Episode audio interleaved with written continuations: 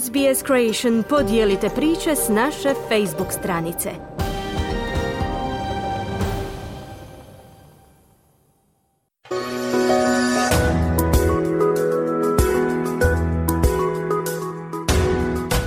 This is Easy Croatian, a weekly podcast brought to you by SBS Croatian and the Croatian Studies Centre at Macquarie University.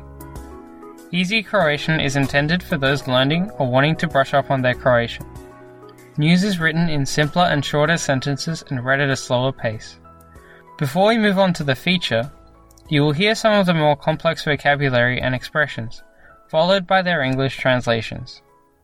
The transcript, as well as a short quiz, can be found on the SBS Croatian website.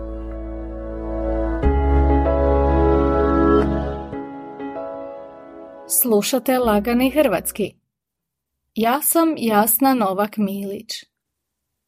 Danas govorimo o poteškoćama u duševnom zdravlju, posebno o samoubojstvu i čimbenicima koji do njega dovode.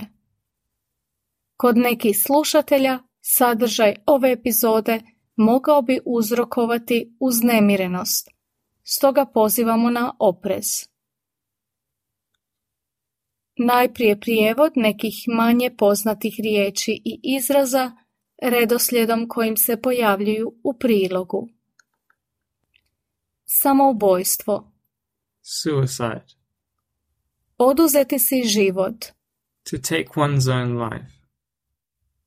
Industrija zabave. Entertainment industry. Biti imun. To be immune. Poremećaj. Disorder. Duševno zdravlje. Mental health. Čimbenik. Factor. Suočavanje. Coping. Danonoćan. Day and night. Pritisak. Pressure. Usamljenost. Loneliness. Navike spavanja. Sleeping habits. Uznemirenost. Agitation. Suočiti se. To face. Dostupna pomoć. Available help. Dostatan. Sufficient. Starosjedilačko podrijetlo. Indigenous origin. Proživljen. Experienced. Prisilno oduzimanje. Forced confiscation. Potiskivanje. Suppression. Isključivanje. Exclusion. Površno. Superficially. Uzrok smrti.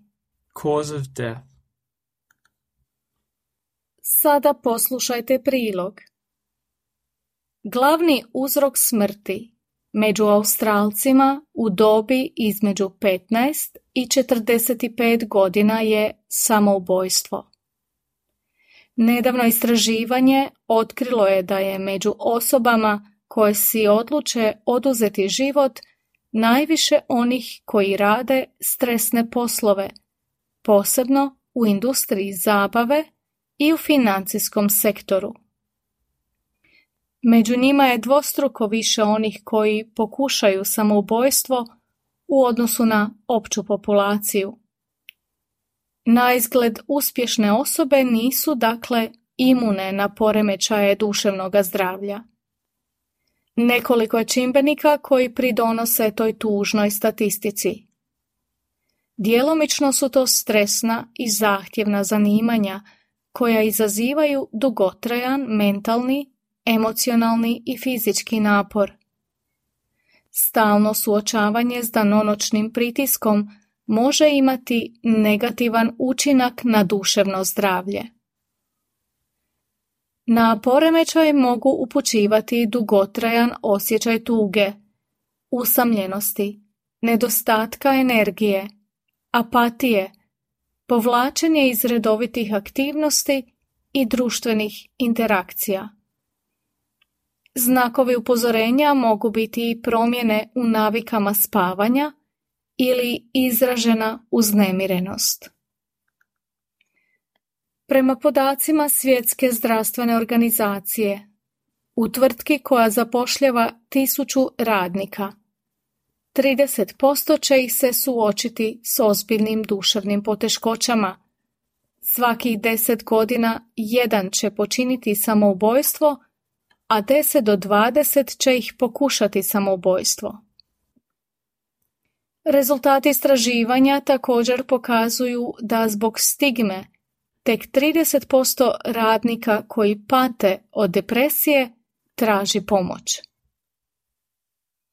Prema podacima Australskog zavoda za statistiku, 53% Australaca koji od nekog duševnog poremećaja pate i do 12 mjeseci ne traži stručnu pomoć. Čak i sami stručnjaci koji se bave duševnim zdravljem izbjegavaju tražiti pomoć. Većinu brine kako bi se to odrazilo na njihov javni profil ili na percepciju njihovih profesionalnih sposobnosti, a nerijetko u svojem rasporedu nemaju vremena za posjet liječniku. Mnogi smatraju da dostupna pomoć nije dostatna Naime, tek polovica Australaca može dobiti pomoć kad se suočavaju s poteškoćama u duševnom zdravlju. Čak i tada pomoć nije uvijek odmah dostupna, a kvaliteta skrbi nije na odgovarajućoj razini za bogatu zemlju prvog svijeta. Prema podacima Australskog zavoda za statistiku, milijun Australaca pokušalo je počiniti samoubojstvo, a tri milijuna ih je razmišljalo o samoubojstvu tijekom svojega života. Skoro 40% Australaca blisko je s nekim tko je pokušao ili počinio samoubojstvo. Godišnje si život pokušao oduzeti više od 65 tisuća Australaca, a više od 8 ih svakodnevno u tome uspije. Australci starosjedilačkog podrijetla dvostruko su češće žrtve samoubojstva nego drugi. Vjeruje se da je to zbog proživljene diskriminacije, oduzimanja imovine kroz povijest, prisilnog oduzimanja djece, te kulturnog potiskivanja i isključivanja. Viša stopa poremećaja u duševnom zdravlju zabilježena je i kod pripadnika zajednice LGBT.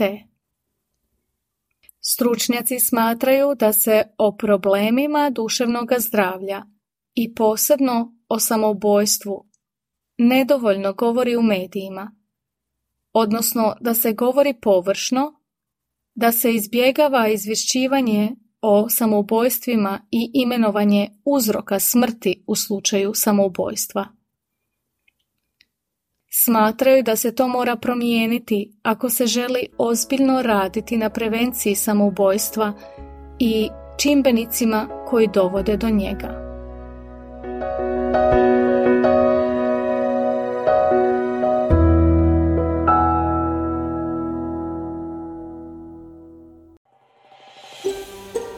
Želite čuti još ovakvih tema?